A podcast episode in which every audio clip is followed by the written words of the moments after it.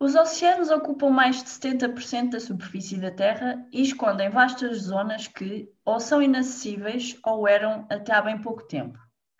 Nos fundos oceânicos erguem-se as mais longas cadeias de montanhas do mundo, as chamadas cristas oceânicas. Estas são o testemunho de um limite importantíssimo de placas tectónicas, o local onde estas se afastam umas das outras e, por isso, chamados de limites divergentes. Apesar de constituir um exercício complexo, os fundos oceânicos que vemos hoje são relativamente jovens, mais jovens do que os continentes que circundam. E, ainda assim, os oceanos existem na Terra desde há pelo menos 4 mil milhões de anos, ainda antes de existirem continentes comuns que conhecemos. Hoje vamos conversar com Martim Chichorro, docente investigador do Departamento de Ciências da Terra da Universidade Nova de Lisboa investigador do Geobiotech, que nos vem ajudar a compreender o que são as cristas oceânicas e como é que se encontram vestígios de oceanos perdidos. Bem-vindo, Martim. Obrigado por eh, teres aceitado o convite para aqui estar presente. Muito obrigado, Inês, pelo convite. Fico muito contente por seres tu a convidar-me, em especial, para esta conversa. e eu por teres aceitado estar aqui presente. Um, se calhar quer começar a primeira, a primeira pergunta, uh, que está relacionado com o facto de poucos serem aqueles que talvez verdadeiramente saibam uh, que nas grandes depressões das bacias oceânicas existem estas cristas oceânicas. A que se deve a origem destas cristas? O, o, o, o que eu acho é que quando quando nós um, pensamos na, na morfologia do, do, fundo oceânico, bom, não, devemos pensar que existem sempre, que existem em todos os oceanos cinco unidades fundamentais. Uh, a primeira, as grandes dorsais médio-oceânicas, uh, as fossas oceânicas, outra unidade morfológica bastante, bastante importante, as grandes que, se, que, estão, que separam as grandes planícies abissais. Depois também temos alguns pontos anómalos que são os marcadores das, das, das, plumas mantélicas. E, portanto, é, o que eu e, e todo, toda esta morfologia de que eu estou a falar corresponde mais ou menos a dois terços da superfície da Terra. E mais ainda que pelo menos 50% dessa superfície eh, está abaixo dos, dos 3 mil metros de profundidade. O que uhum. significa que, o que, significa que uh, uh, realmente uh, muitas vezes parte dessa morfologia continua inacessível. É por isso que quando eu penso em, quando eu penso em, no, na morfologia dos fundos oceânicos, ocorre-me sempre, aliás, eu mostro sempre isto aos meus alunos, tu deves conhecer este mapa. Foi feito, sim, pela, claro. foi feito pela, uh, pela uma oceanógrafa e geóloga, a Mary Tart, uhum. que passou a vida toda a tentar, uh, a tentar uh, estabelecer a, a morfologia de, do Oceano Atlântico eu, eu, geralmente eu mostro este mapa quando, quando, eh, eh, quando por exemplo, quero mostrar que por, por que razão é que uh, a Terra Nova no, na América do Norte, uh, a história geológica da Terra Nova na América do Norte uh, tem que ser contada também à luz da, da, evolução da Ibéria, não podemos separar, não podemos separar. Quando olhamos para um, para os fundos oceânicos uh, atuais, devemos pensar que parte da sua morfologia é herdada desses primeiros processos. Por outro lado, temos uh, uh, nas cristas médio-oceânicas, como nós sabemos, o que está a acontecer é uma, um, uma criação de uma nova litosfera. portanto, essa ascensão vai ao mesmo tempo neoformar litosfera, não é? E, vai estar quente. Vai estar quente e, portanto, todo, todo esse conjunto de processos, portanto, introdução de novo material na crosta, a ascensão da astenosfera e, e, mais uma tectónica eminentemente extensional vai fazer com que isso esse, a origem ali é um relevo importante. É um relevo, é um, é um relevo. Obviamente, estamos a acrescentar também muito material novo, novo à crosta, à crosta oceânica. Tu conheces o livro que era uh, do Boileau, Evolução das Margens Continentais. Conheço. Sim, do Boileau, uh, portanto, uh, para se perceber, ele chama muito a atenção a este aspecto. Para se perceber a evolução de um oceano, temos que ir aos primórdios aos primórdios, ao, ao, seu, ao seu nascimento, propriamente dito. Se calhar e, portanto, podíamos, é isso... podíamos conversar agora um pouco sobre isso, que já há pouco deste a dica de, de existirem vários estádios. Se calhar agora diz-nos então que estádios é que existem, uh, vamos chamar Sim. de oceanização. Ele, ele divide em esse estádio, portanto, o primeiro estádio, ele chamou-lhe o estádio de rift continental, uhum. uh, onde Uh, pronto. Então, aí o que domina é uma tectónica extensional local portanto, intracontinental. Depois ele transfere esse estado, portanto, estamos em rift, propriamente dito, Uh, depois ele transfere esse estado para um, uma, uma, outra fase em que podemos dizer que estamos uh, ainda essencialmente em, em, em, em Rift, ele chama-lhe isto o estádio uh, Mer Rouge, portanto, Mar Vermelho. Uhum. Embora, embora uh, agora sabemos que no Mar Vermelho, em muito grande parte, já temos uma crosta oceânica, uh, uma, uh, uma crosta oceânica individualizada. Na, naquela altura, naquela altura ainda este estádio de Mer, Mer Rouge ainda subentendia que a crosta oceânica ainda não estivesse bem diferenciada uhum. propriamente dita.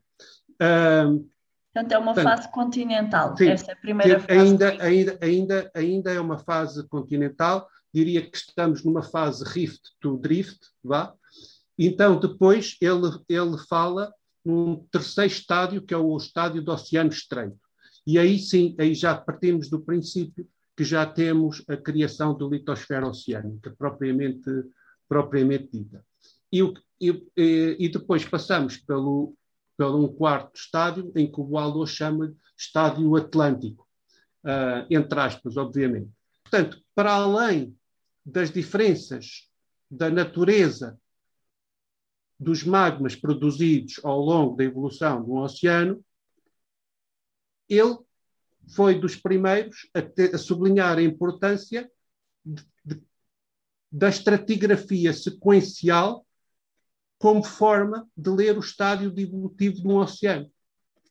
E, no fundo, por que é que eu estou a dar importância a isto? Porque mais do que, mais do que estudar propriamente uh, vá, o, o, o, a crosta oceânica no verdadeiro sentido do termo, o meu trabalho tem-se dedicado muito ao estudo da, das sequências uh, uh, das, das, sequências estratigráficas que, uh, e a forma como elas refletem essa, essa evolução. Que marcadores é que tu procuras? Agora falando então do registro rochoso. Em primeiro lugar, numa determinada sequência, uma determinada sequência estratigráfica, procura, obviamente, os marcadores ígneos uhum. que representam que representam esse estádio, evolutivo, esse estádio evolutivo que vai levar à formação de um oceano. E, portanto, nesses marcadores ígneos, o que é que nós fazemos? Estudamos, obviamente, a natureza dos magmas, a fonte, importantíssimo saber quais foram as fontes que geraram esses magmas, e, obviamente, através da, de, de datação uh, urânio-chumbo, em zircão, datamos esses magmas. Em princípio, há uma, uma, uma sequência natural prevista de evolução magmática, de, uma, de evolução magmática uh, uh, uh, escrita nessas rochas ígneas que estão na, nessa margem continental que está em abertura, certo? Uhum. Muito, esses primeiros magmas são essencialmente magmas do tipo I, porque estamos a fundir, estamos a fundir, sobretudo, a, a, a, trans, estamos na transição manto-crosta, estamos a fundir essencialmente uh, uh, rochas, rochas, rochas ígneas. Portanto, os primeiros fases, os primeiros estádios de, de, de geração de magmas, geralmente têm esta particularidade. Tens muitos magmas uh, uh, que representam a fusão da crosta, mas magmas que representam uma fusão de uma crosta profunda e ao mesmo tempo de uma crosta superficial. Uhum. Então, uh, vais ter um conjunto, um conjunto de magmas I e S que, que, que, podem estar misturados ou, ou, pelo contrário, afastados. Esse estádio de rift, que nós chamamos de um early rift stage, vá, vai evoluir para um, um, um estádio em que começamos já a ter um tal, a tal influência mantélica já, uh, já com uh, uma forma progressiva. E chegamos então a um estádio que nós chamamos Main Rift Stage, que é caracterizado por quê? Por um, um da mesma forma, vamos ter uh, fusão supracrustal, mas vamos ter influência desse magmatismo mantélico. Portanto, vamos gerar séries sim, vamos, vamos ter séries bimodais muito bem, muito bem marcadas. Por último, avançamos para um, um, um late, um late rift stage, onde vão entrar em jogo cada vez uh, mais uh, rochas uh, com uma influência mantélica forte e vamos uhum. ter as chamadas rochas al alcalinas e peralcalinas a entrar, a entrar nessa, nesse, nessa, nesse jogo nesse, nesse ciclo evolutivo. Agora, a outra forma de ler a evolução do oceano é, como eu disse, lendo a estratigrafia, as sequências sedimentares, sobretudo, olhando com bastante uh, uh, uh, ênfase, a, a, detalhe, as, as grandes as, as discordâncias, as grandes inconformidades, porque elas marcam essencialmente podem marcar essencialmente um, variações da evolução desse. desse Associados desse... também ao tectonismo, certo? Se tu estás a abrir claro. uma bacia, tens rotação de blocos, por exemplo. Claro. Há uma tectónica predominante, mas depois, quando fechas o ciclo, toda, todo este ciclo uh, tectónico de abertura vai ser como que apagado ou, ou, é sobreposto. Ou, sobreposto e diluído. Basicamente, o que nos estás a contar é que tu procuras os oceanos nas rochas ou uh, ao nível da crosta continental. Exato, exatamente, exatamente. Ou então, seja, esses estádios que tu te referiste ainda é muito na parte do rift. Depois passamos a. Tu há pouco falaste uh, do rift to drift. Sim, Como e então. Identificamos essa fase no fundo, a, no fundo é, é, o mesmo que quando é que nós atingimos um estádio de margem passiva no verdadeiro sentido do termo. E repara bem que esta passagem fica marcada, muito bem marcada nas sequências estratigráficas. E isso é particularmente visível na zona, pronto, no, pegando no, no, no no, maciço ibérico, é particularmente visível na zona centro-ibérica. Portanto, os quartzitos armoricanos refletem precisamente essa passagem, esse, uh, o, o, uh, o, o, início da acreção oceânica. Ou seja, é como se, uh, é como se de repente, o nível do mar entra em, em transgressão, tá? E, portanto, vamos ter sequências uh, de, uh, uh, de, de, plataforma que marcam muito bem essa transição de fase.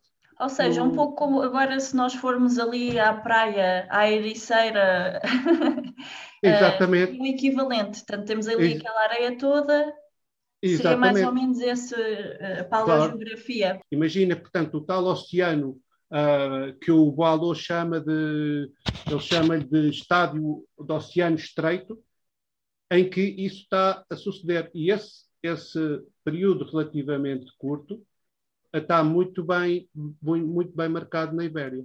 O que é que acontece em termos de magmatismo? Deixa de haver? Ah, ele, na realidade, na realidade o que é que a Ibéria, hum. pronto, o que é que a Ibéria mostra? É que ela continua. Portanto, uma das, uma, uh, nós estamos a falar do suposto nascimento do tal Oceano Reich. Para já, o Oceano Reich não pode ser visto uh, sem ser também à luz da evolução do outro oceano, que é o tal o chamado IAP. Porque ambos, ambos uh, tiveram vá, uh, a sua origem no mesmo, no mesmo contexto geodinâmico. Ambos resultam vá, da, da fragmentação desse supercontinente neoproterozoico, uh, que era o supercontinente gondwana. Porquê é que eu falo do Iapetos? Porque o Iapetos é aquele oceano que melhor nos ensina sobre os, a diacronicidade da convergência de um oceano. Uhum. Um oceano pode fechar durante milhões, um ciclo, durante um ciclo uh, de 50, 80, 150 milhões de anos. O processo pode estar sempre a suceder. O Reich dá-nos outra lição uh, uh, substancial, que é, assim como a, o fecho de um oceano pode ser diacrónico, a abertura, obviamente, também. Então, o que é que acontece? Se nós conseguimos estabelecer no continente, vá, o eixo de um rift, e podemos ler que esse eixo, a forma como esse eixo rift vai migrar, vai migrar num continente. Uhum. E o que, é que o nosso, o que é que o nosso trabalho mostrou? Se é, por exemplo, é verdade que a zona da Ossa Morena grava todo este ciclo do rift, ciclo magmático do rift até ao drift. Quando vamos para a zona centro-ibérica, só temos uma parte desse ciclo. Os gircões podem nos mostrar, mostraram-nos que não podemos dizer que os primeiros estádios de rift não estão gravados na zona centro-ibérica só uhum. porque lá não afloram as rochas do early stage. Os ircões da zona centro-ibérica, os ircões herdados das rochas ígneas da zona centro-ibérica, têm aí uma herança de fontes magmáticas early rift. Ou seja, os magmas early rift também estão na base, estão, estão, estão existem na crosta. E foram crosta capturados, de... foram, foram capturados depois por sim, esses magmas. O, claro, o que é, exatamente o que aconteceu foi que os magmas early rift e main rift, que estão bem na ossa morena, ficaram como que aprisionados na base da crosta centro-ibérica. Uma grande, eu acho que isto é uma grande, uma descoberta recente, vá, é que, entretanto, novos estudos estão a mostrar que essa progressão do rift está também marcada no soco dos, do, do, dos Pirineus. Mas, no fundo, o que é que é importante nisto tudo é, uh, olhando para a crosta, para as margens desta crosta continental, eu estou a ver todos os mesmos processos que geraram o oceano. Consegues distinguir através das idades do zircão esses diferentes estádios? Eu não, eu não, eu não estudo uh, sem ter uma base de catodoluminescência, fotografias em catodoluminescência prévia. Uhum. Porque cada vez mais uh, este exercício simples de observar uh, os diferentes estádios de cristalização de um único cristal são um meio caminho andado para contar a história do passado. no fundo é, porque é que eu, eu sei que há magmas de rift states aprisionados na crosta da zona centro-ibérica, que nós não estamos a ver. Exato. Porque, porque muitos, muitos núcleos de zircões de, da formação da urra, que é ordovística, portanto, 490 milhões de anos, 480 milhões de anos. Ou do olho de sapo, certo? Ou do, pegando do, do olho de sapo. Ou em magmas variscos. É? Uhum. Eu vejo que esses núcleos, a idade, a idade é precisamente, pode ser 530 milhões de anos. Ou seja, representativa do, do ciclo, dos ciclos anteriores. Mas não há a exposição. Há um pormenor que eu acho interessantíssimo, que eu próprio fiquei surpreendido. Uh, na, na base, em sequência, em sequência normal, na base das, dos quartzitos americanos, tens uma unidade uhum. sedimentar, que é chamada Purple Unit, cuja representatividade em zircões detríticos é completamente distinta da dos quartzitos armoricanos. Isso deve-se a? Isso deve-se à transgressão. E os zircões refletem exatamente isso. O que está na base recebe material de fontes em que, quando chegamos aos quartzitos armoricanos, essas fontes não estão expostas. Já não estão disponíveis. Perguntei também ao Martim que outro tipo de testemunhos podemos encontrar da existência do Oceano Reich. Quando eu digo que muitas vezes podemos estar a confundir testemunhos de crosta oceânica propriamente dita com testemunhos intracontinentais de rochas uh, com natureza uh, tolaítica, uhum. muito similar a uma crosta oceânica. Quando eu digo isto, não é porque estou a inventar, é porque elas existem. Então, existem, podemos pôr o dedo e podemos ver. Podemos ver, estão a ver, pilolavas, pilolavas com 500 milhões de anos em uhum. sequência estratigráfica em sequência estratigráfica. Em determinadas zonas é possível ver isso. Estás, portanto, estás a pensar em um exemplo concreto? Estou, estou a pensar. O, o, claro que quando, quando, quando eu penso uh, o melhor setor para explorarmos esta, esta evidência, obviamente que é o setor de Elvas, uhum. porque aí, porque aí uh, uh, as unidades estão em baixo grau, eh, coloquem esta porção crustal em médio alto grau metamórfico e vejam o que é que sucede. E, e agora ponham por cima a, a toda, toda a deformação varisca. Exato. E, e vão ver que uh, muitas vezes, muitas vezes, uh, todas estas unidades vão aparecer interdigitadas. Se calhar estamos a olhar para um autóctone, mas obviamente, mas, ou não, Podemos uh, pensar no Iapetes e no REC como o Atlântico e o Pacífico dos tempos modernos? Pode, pode, Ou exatamente. O foi mais pequeno, não é? Porque às vezes existe não. um pouco essa discussão, qual é que foi a real dimensão do Oceano REC? Um, estamos a falar de um, como é que é, um estádio do Oceano Estreito, ou Exato. estamos a falar já um, de um estádio Atlântico? Pegando no Oceano Atlântico. Portanto, na verdade, podemos dizer que o Oceano Atlântico está uh, a dorsal está a funcionar desde 113 milhões de anos. Pegando nas chamadas sequências ofiolíticas, de, de, portanto, nos testemunhos desse oceano, os tais testemunhos desse oceano que estão bem preservados no noroeste da Ibéria, o que é que temos? Temos um, um, uma, uma, idade para um primeiro para uma, um, um, uma primeira sequência ofiolítica que ronda os 500 milhões de anos e os 490, 490 é milhões de anos. Ok.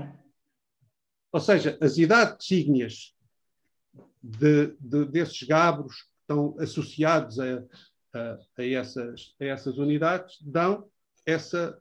Portanto, a idade de um oceano ou de crosta oceânica aos 490 e, milhões. 490 milhões. Depois, uh, as sequências ofiolíticas uh, uh, chamadas superiores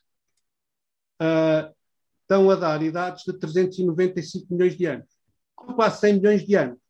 Portanto, repara, até podia pensar assim: se fosse um oceano, isto podia ser representativo realmente de um grande, um, um oceano, grande oceano. Atlântico. Uhum. Temos, temos duas porções, uh, duas porções de crosta oceânica que refletem dois estádios diferentes dessa oceanização. Agora, qual é, uh, qual é a questão que eu coloco? Bem, mas seria, não seria de encontrar, se fosse assim um oceano tão, tão desenvolvido, numa tectónica pelicular de fecho, numa, que, que representa, portanto, uma sutura, não seria de encontrar mais mais, mais porções intermédias, mais porções intermédias desta crosta oceânica, mas a verdade é que não estamos a encontrar. O que? Agora vou fazer a tal pergunta, a tal, colocar a tal questão mais polémica. Será que estamos a ver um oceano ou estamos a ver dois? Pois, pois. Um okay? oceano mais antigo, um mais recente. Right. Porque, e agora, isto por acaso era uma pergunta mais técnica que eu na realidade tinha e que estava essencial. Eh, aquela rocha de crosta oceânica representa a crosta oceânica que está junto à margem e que, portanto, é logo do início da abertura do oceano, sendo mais antiga, ou é a da crista oceânica, quando finalmente o oceano está a desaparecer, porque acaba por ser mais jovem, menor densidade e com maior potencial para se instalar na crosta continental. O que é que nos tens a dizer? Então, e agora, tudo isso é verdade, e é perfeitamente possível uh, uh, colocar essa a questão faz, tem, tem, toda, tem toda a lógica.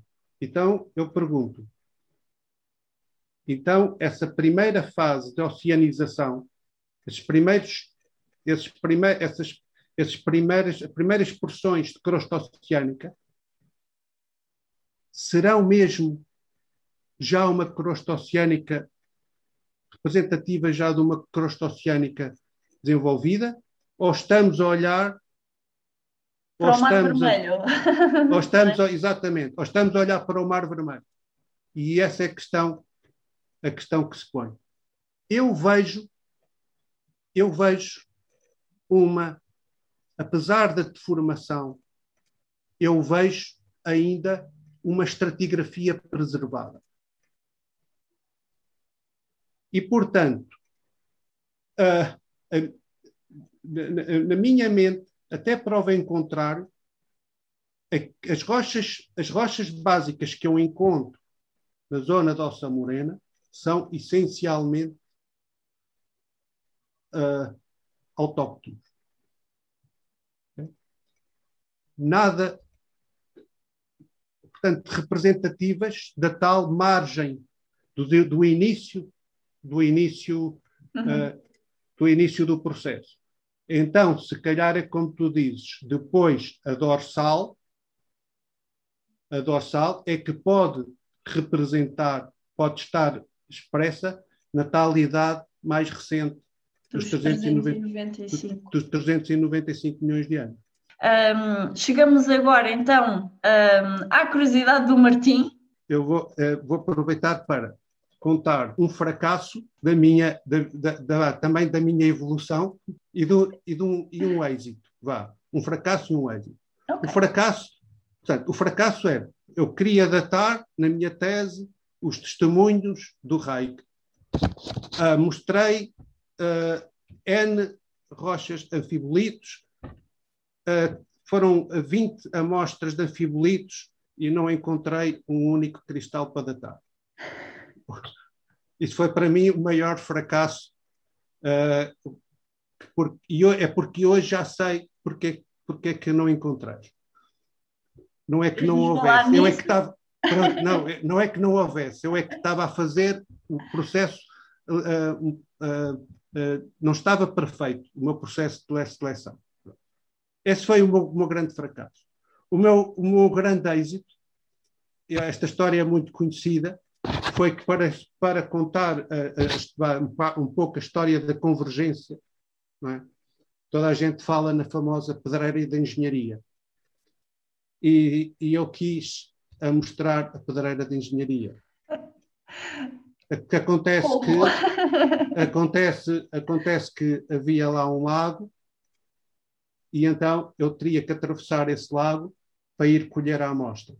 E tenho, para mim, esta, vá, o meu ponto baixo da geologia foi ter. Uh, sim, ou, depois não sei, mas realmente a figura ridícula que eu fiz é inesquecível.